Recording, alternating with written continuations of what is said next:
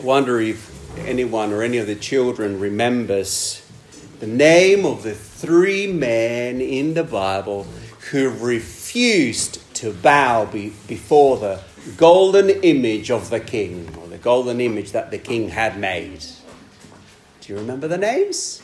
It was what Daniel's friends from. Well done, Daniel's friends. You remember what their names were? Uh, uh, oh, oh, no, that's it. Yeah, you, you've got them right. Does anyone remember their friends' names?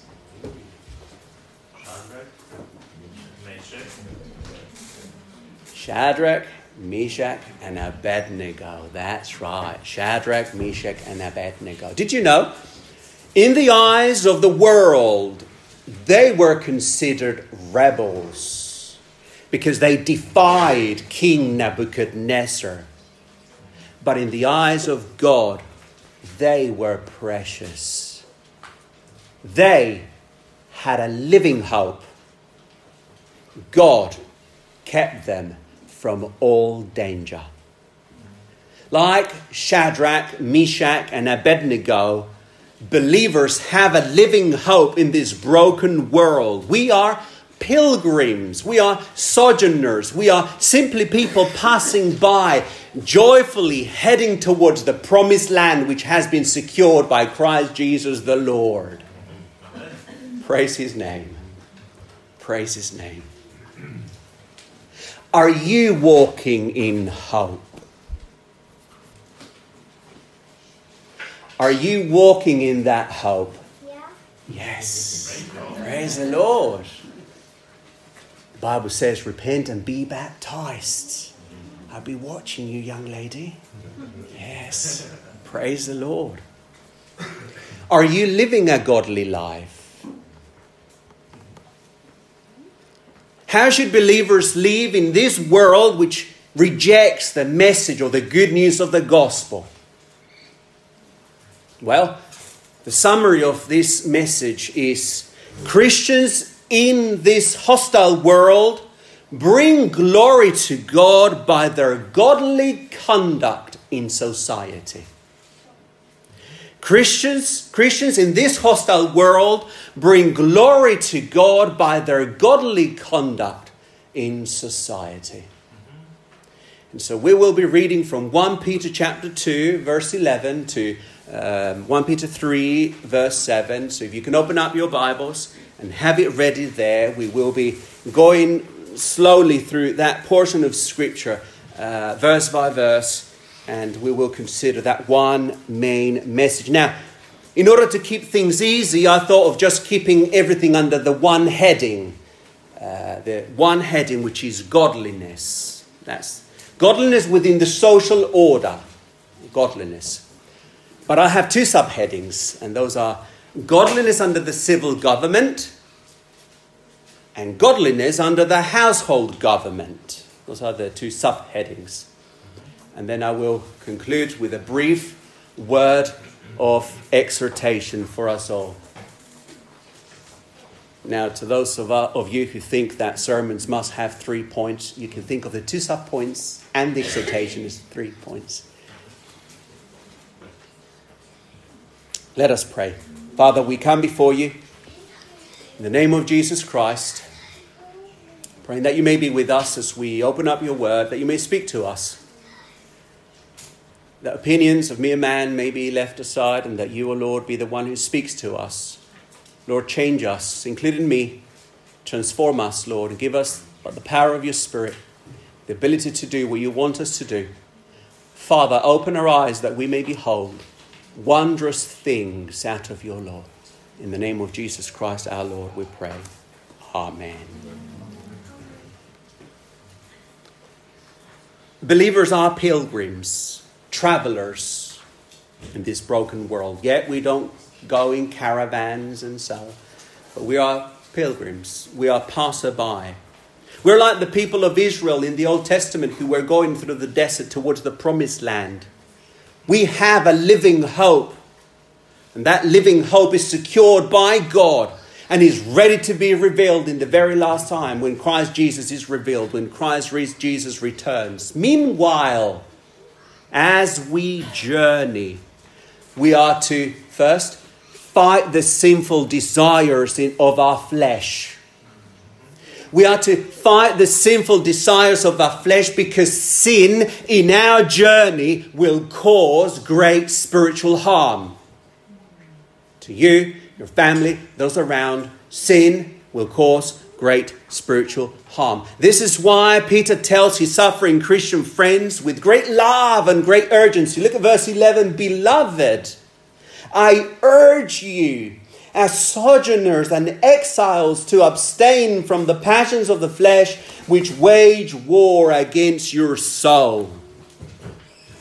You see, these Christians were suffering Christians. They were going through quite a lot of suffering. People were accusing them for doing many things. They were considered to be rebels. They were seen as disloyal to Caesar, the emperor.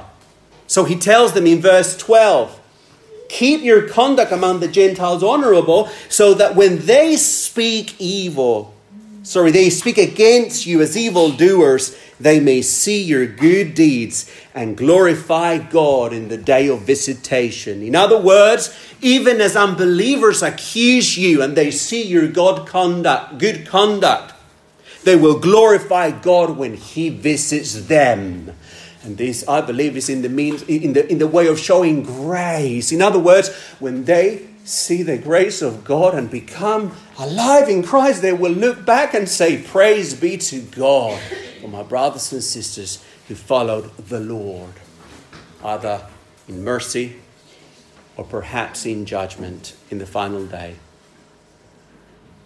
My dear brothers and sisters, God wants you and me to be godly godly, not according to human standards, but godly according to God's standards. Our godliness brings glory to God. I'll repeat that again. Our godliness brings glory to God. And the first area in which Peter wants to tap in, because we're looking at godliness within society, the first area that Peter wants to, to talk about in this, in, in, in the, for the suffering Christians is uh, God, he wants them to be godly under the civil government. The Bible teaches that the civil authorities have been instituted by God.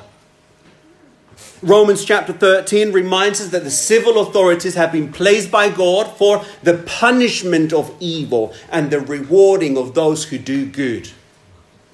In sin, however, man distorts the limits that God has set.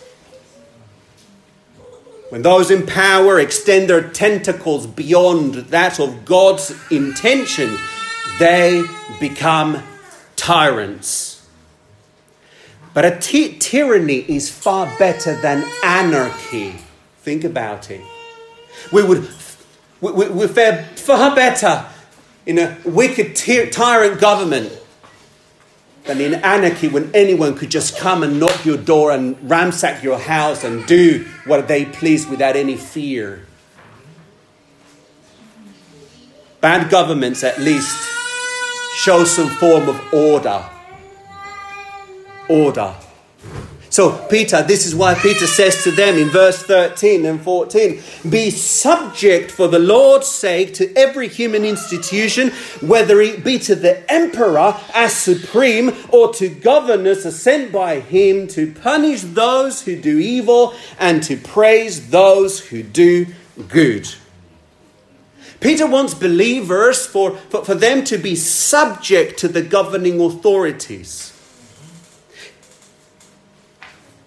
He knows that our first reaction as Christians, even as human beings, when we, when we receive bad treatment, the first thing is we want to seek revenge or we want to retaliate. So he tells them to be subject. The Greek word for to be subject means to arrange under or to subordinate. Put yourself in the right order under the governing authorities. This is more than just obedience. Many say, the Bible says you must obey that. No, it says submit.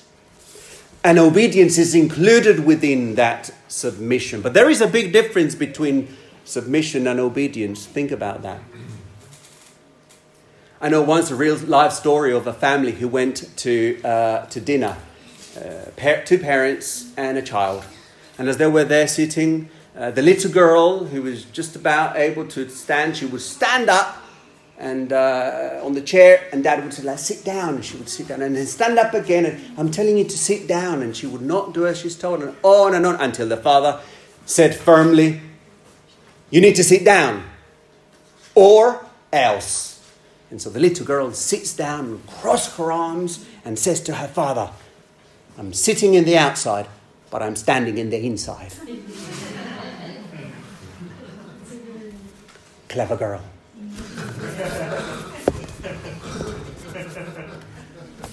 she, she knew the distinction between obedience and submission. She was not submissive, but obedient. To be subject involves a heartfelt attitude of willingly placing oneself under the civil authorities. Let me ask you a question. Does that mean that we are submit to the governing authorities in everything they say? No. Absolutely not. That would make them to be the absolute authority. And they are not. There are times when civil disobedience becomes our Christian duty.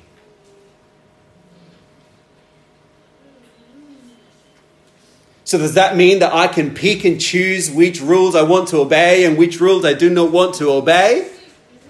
No way. Because that would make me to be the one who with absolute authority determining what is good and what is wrong. So how can we know? Let's consider the Christian believers in the time of Peter. Many today mistakenly think that the Christians then were killed by the Romans because of religious reasons, but that is not the case. Christians were not murdered because they were religious in some form or they believed in Jesus Christ. That, that is not true. For the Romans, Christians were rebels. For the Romans, they were being killed as civil disobedient people.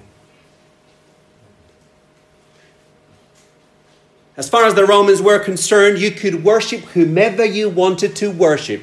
You could worship Zeus, you could worship uh, Neptune, you could worship whomever you wanted. You could have no gods if you so pleased. But there was one thing you had to say, and that is Caesar is Lord. And no believer in Jesus Christ could say Caesar is Lord. Someone would argue, well, it's just mere words. I don't believe it from the heart. No, Christians were willing to lay their lives and to die being thrown into the, lions, burnt, crucified. For they refused, they disobeyed, they would not submit. Caesar is not Lord, Jesus is Lord. Even though Caesar considered himself to be the absolute authority when this was written, God gave him limits to punish evil, to reward good. God gave Caesar or the governing authorities the sword Caesar doesn't, ha- doesn't have the ability. He, he, doesn't, he, he can't redefine what is good or evil because God has already defined what's good and evil. So, when Caesar wants believers to do something which is wrong, we are to do good and accept the consequences. Look at verse 15.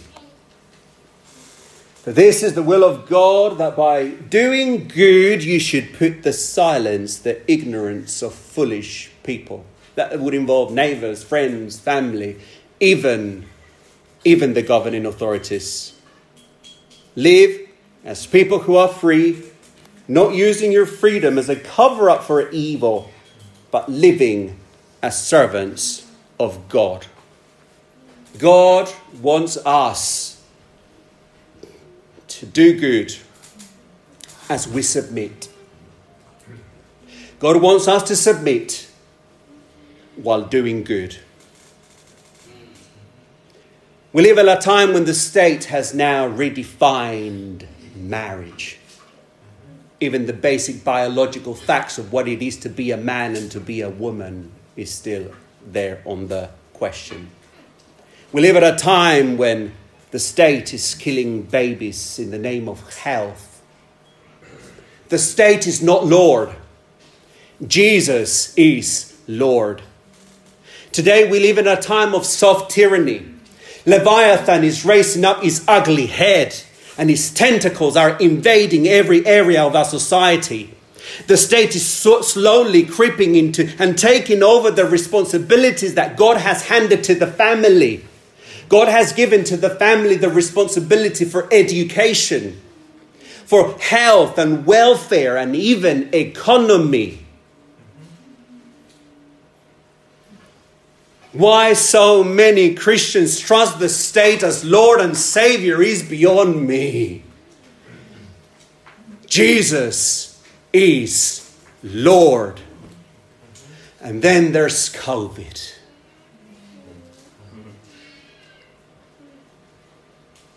I've only had personal conversations here and there and, and not stood here speaking out what I believe is true. What I'm about to say, I'll be saying some things that some of you might find it very uncomfortable to hear.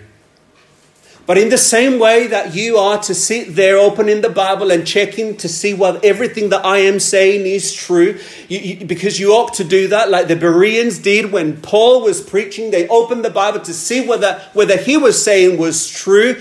Likewise, I, I, I urge you to listen to the state and see whether everything that, you are, that we are being told is true. Because if your pastor, who is still a man, yet a, a, a, a, a, called by God, a son of God, to teach you, to instruct you, to guide you, and yet you question, we ought to question the state, for they fear not God. They do not fear God. Our state's prophets, the scientists, keep enchanting our rulers with their failed predictions. And the damage to our society due to lockdown has been far greater than the good that they promised. Abandoned widows, the hike of deaths for failed medical interventions, increased suicides, mass paranoia, which is endemic in our society now. Paranoia. Job losses for not taking an experimental vaccine, which, by the way, has not done what it promised to do at the beginning. They promised it would do something and it's never done it. I am not giving you my opinions. I am speaking the truth. It's a record. Stats, figures, and so on. And then the introduction of vaccine passports. And the most insidious of them all masks. Caesar is not Lord. Jesus is Lord and Savior. Where is the church? Where is the church that stands firm in the truth instead of promoting more lies?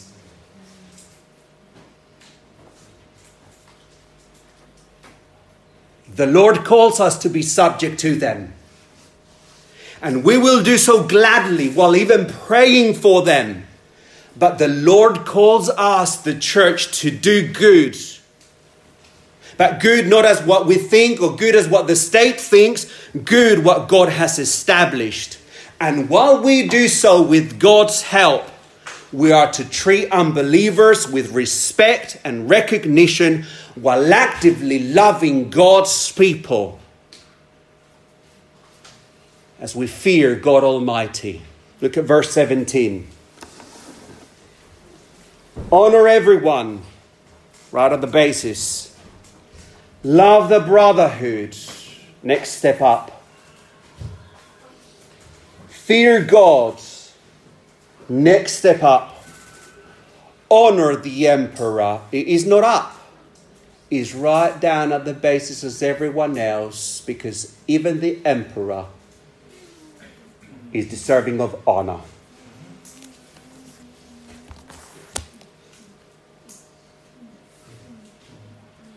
The first area of our society in which Peter wants his friends, Christians, to be godly is under the civil government.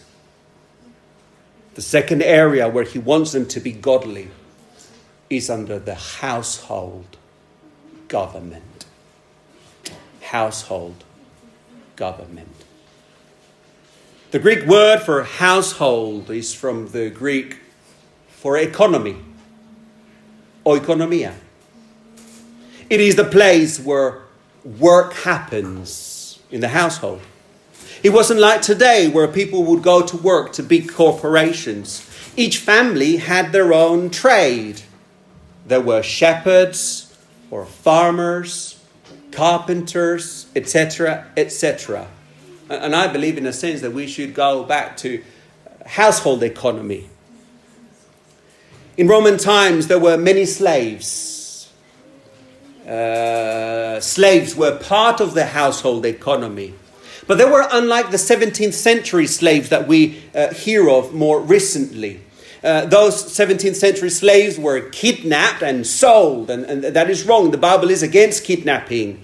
Yet the Romans used or had slaves in a very different way. That these slaves had rights. Many were doctors, teachers, professionals, etc., etc. They were more like servants, but they were bound to the household. They could buy their own freedom, but they, was, uh, they, they, they had to uh, remain slaves, or they could buy their freedom, but many opted to remain as slaves, especially when, when they had a, a good status within the society by being slaves of a certain particular family who would be well off. Some would voluntarily seek, seek slavery because they would be in debt and it would be easier and better for them and the family to go into slavery voluntarily. And, sad, uh, and, and, others, on the other hand, became slaves as a result of, or the consequence of war. Sadly, many slaves were mistreated and many slaves were also beaten. So, Paul writes to the slaves, to the believers in Jesus Christ who would be under ungodly authority. Many evil masters would want their slaves, Christian slaves, to do evil, or perhaps even to worship their, their, their other gods. And so Peter knows that while they are doing good and they remain in doing good in God's eyes, it will result in whipping and beating. So he reminds them, verse 8, 18 Servants, be subject to your masters with all respect, not only to the good and gentle, but also to the unjust. For this is a gracious thing when, mindful of God, one endures sorrows while suffering unjustly. For what credit is it if, when you sin and are bitten for it, you endure? But if when you do good and suffer for it, you endure, this is a gracious thing in the sight of God. For to this you have been called, because Christ also suffered for you, leaving you an example so that you might follow in his steps. Now, nowadays, we don't have slaves, but we have employees. And many employers are evil. Yes, I know if there's an evil employer, now it's easy to simply just quit the job and get another job. It is very different as it used to be back in the day. But let me ask you this question should a Christian should submit to his evil boss? Someone said no, someone says yes. Yes, they are to submit to their evil boss. But in everything? No. Not in everything. Depends. It depends. Christians are to submit, but not in everything. Should a Christian participate in promoting lies? No. What if he's beaten for it? Well, now you just call the police. Back in the day was a different thing. Even though employees have many rights, mistreatments still happen. Injustices get done. Cover ups occur. And many believers suffer while doing what is right. Peter says this is a gracious thing in the sight of God. Mary Onuoha was a nurse who was discriminated against uh, and victimized for wearing a small cross. She was a nurse. She would be working for the NHS. To, to, to her, this cross was a way of, of sharing, of, of, of making aware of her faith, of being open about her faith about Jesus Christ with people around her. She was asked to remove it until she lost her job. She had to endure two years of a campaign by her superiors against her. Two years. Just a few weeks ago, the Employment Tribunal ruled in her favor.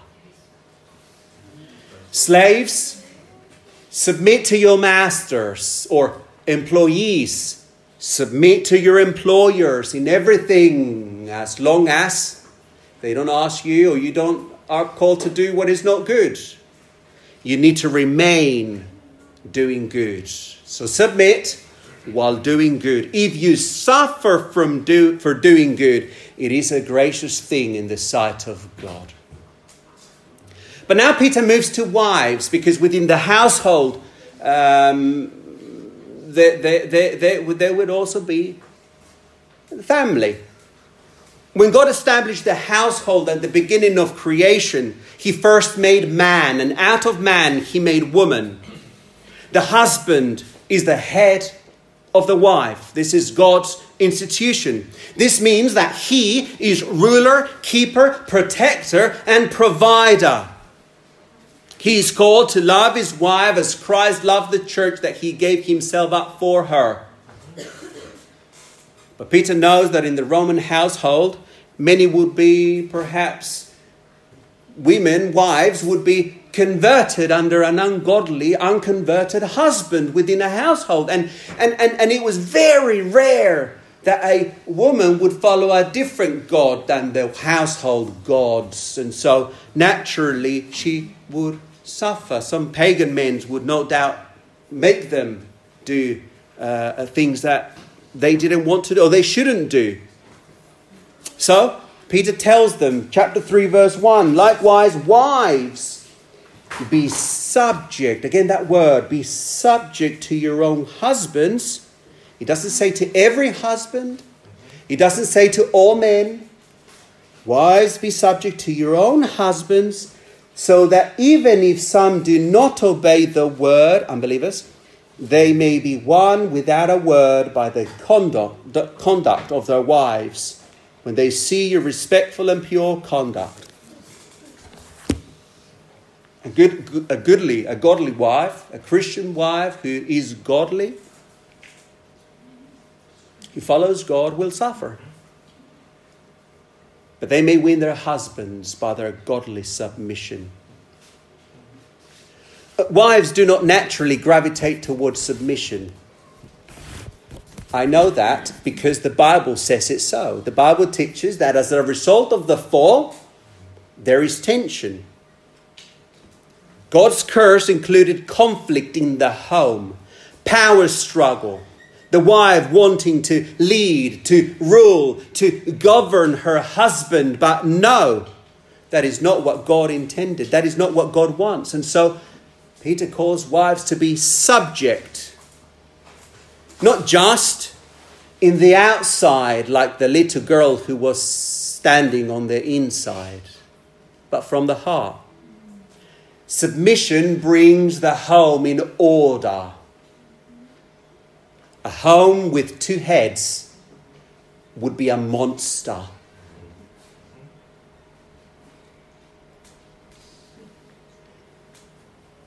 But, husbands, you cannot make your wife submit. It doesn't quite work like that. You cannot buy fours and burn and words, and you, you cannot. Submission is an attitude from the heart, and that is not of your part, it is it is her part. God calls them to submit. Uh, don't worry, husbands, I'll come back to you in just a moment.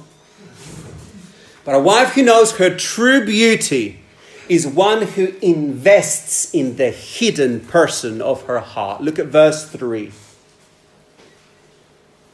Do not let your adorning be external, the braiding of hair and the putting of putting on of gold jewelry or the clothing you wear. But let your adorning be the hidden person of the heart with the imperishable beauty of a gentle and quiet spirit, which in God's sight is very precious. For this is how the holy women who hoped in God used to adorn themselves by submitting to their own husbands. As Sarah obeyed Abraham, calling him Lord, and you are her children if you do good and do not fear anything that is frightening. My dear friends, submission has nothing to do with value. Submission has everything to do with order.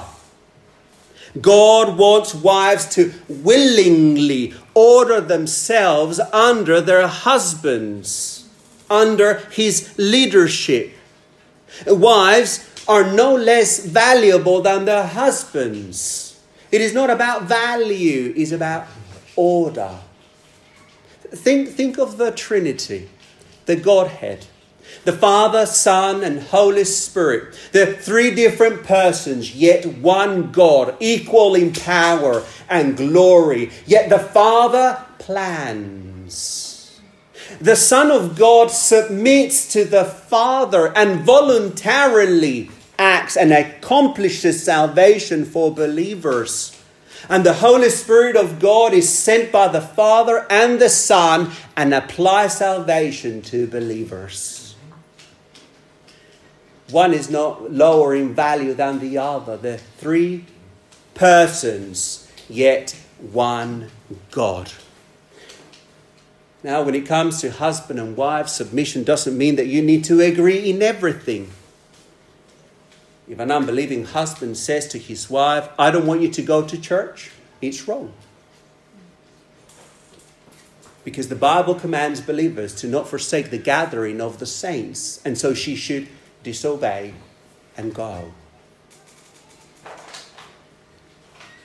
Abuse and vile treatment must be called out. No one should be treated as a doormat. When things like this happen, separation would be in order and it would be even a temporary, temporary period is, is, is important, good and healthy and right. But all the way, throughout the ordeal, her conduct and attitude should be of that of a godly woman while looking unto Jesus, even in her suffering or affliction.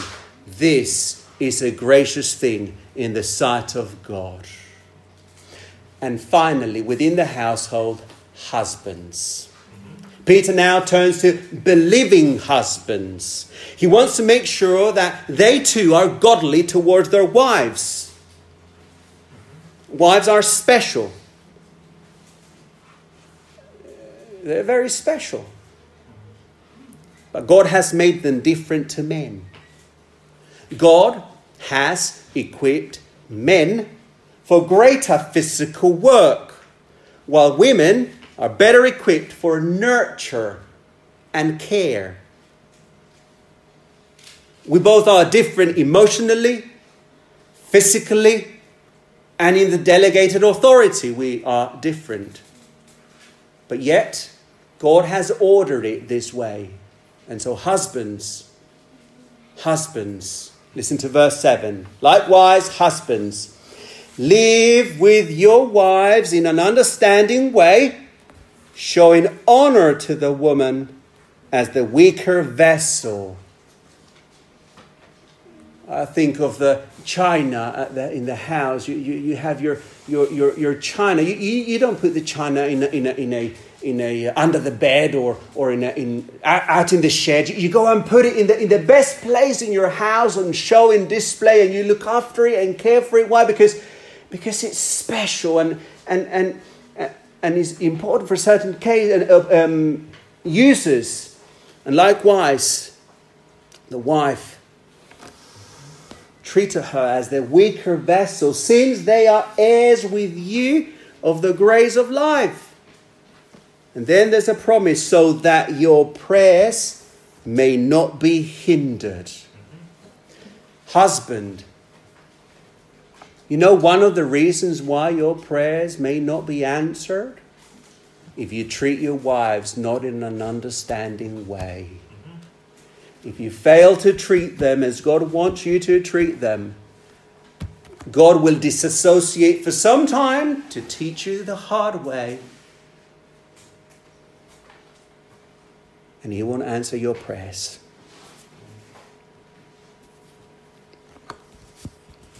So, as we close to an end, as we bring this and wrap it up,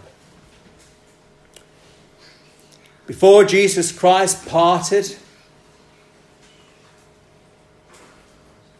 before Jesus Christ went to glory, he spoke to his disciples and said to them, All authority has been given to me in heaven and on earth. Therefore, go and make disciples of all nations. How? Baptizing them and teaching them.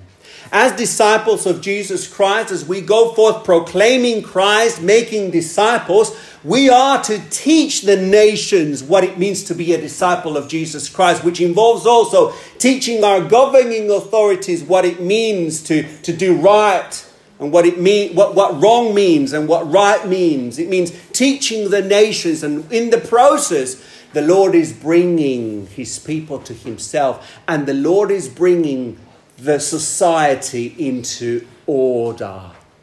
As we Christian believers bring our households into godly order as God wants it, as we model what it means to be submissive to our governing authorities, while yet doing what is good, the Lord God is glorified. This is what Peter wants them to know. They want, he wants them to, to be godly within the social order because this is God's call to believers. Godliness under the civil government and godliness under the household government. Why? Christians in this hostile world bring glory to God by their godly conduct in society. So, now, just very briefly, my, my exhortation to you.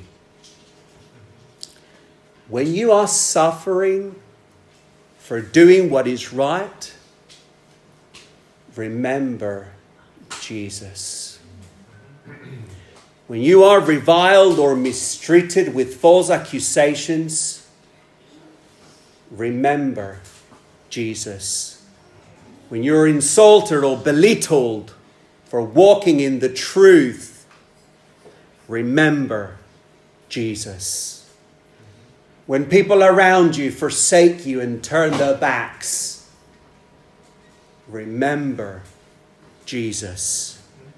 When the state cries out, crucify them, remember Jesus.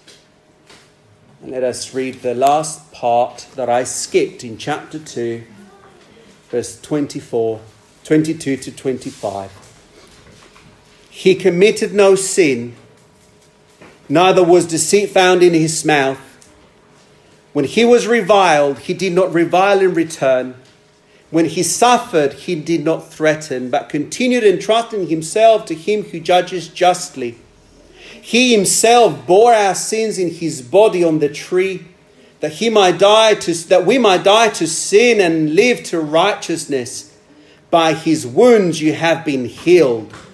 For you were straying like sheep, but have now returned to the shepherd and overseer of your souls. Amen. Father, we pray and we come before you, praying that you may help us, Lord, to be a people changed as you want us to be, O Father. Help us and enable us for your glory. In the name of Jesus Christ, I pray. Amen. Just have a few books that I would like to encourage you to read if you can, uh, or recommend. A Christian Manifesto by Francis Schaeffer.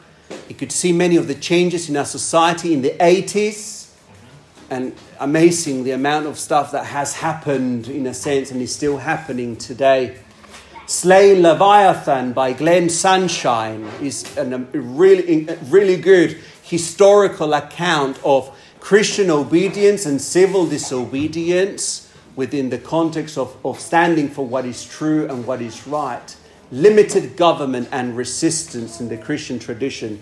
And finally, a very old classic um, by a uh, not a real author, but this is just a pseudonym, Junius Brutus, Vindiciae contra tyrannos, which is uh, a defense of liberty against tyrants. And this has a, all throughout the scripture, you can see many examples in the Bible of Christian believers who resisted uh, the entrenchments of, of, of tyranny. So I, I, encourage you to read through that. Now, I, I usually don't do this, but uh, do you have any questions? Or anything you would like clarification on?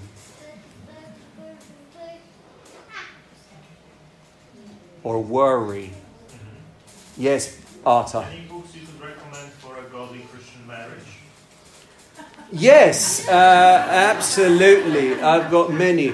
Uh, by uh, Douglas Wilson. Uh, Reforming Marriage is, is really good. Reforming Marriage by Doug Wilson. Uh, he's, he's really good when it comes to family. And uh, I've got a few others as well, brother, that I can let you borrow, and no problem. Yes, well done, Arta.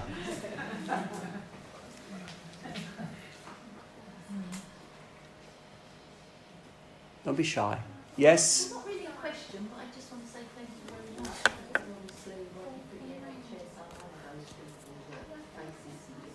Yeah. Yeah. Mm. Yeah. Yeah.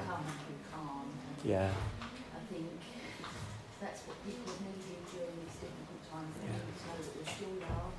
Yeah. And, yeah, and if we can't find that in the church, where the heck can we find yeah. not a question, but just a yeah, statement. Yeah. Yeah, praise God. And rest assured of our prayers, Tina, as uh, uncertainty, at least for the next week and weeks and months to come, uh, in light of, of that vaccine mandate. Yeah.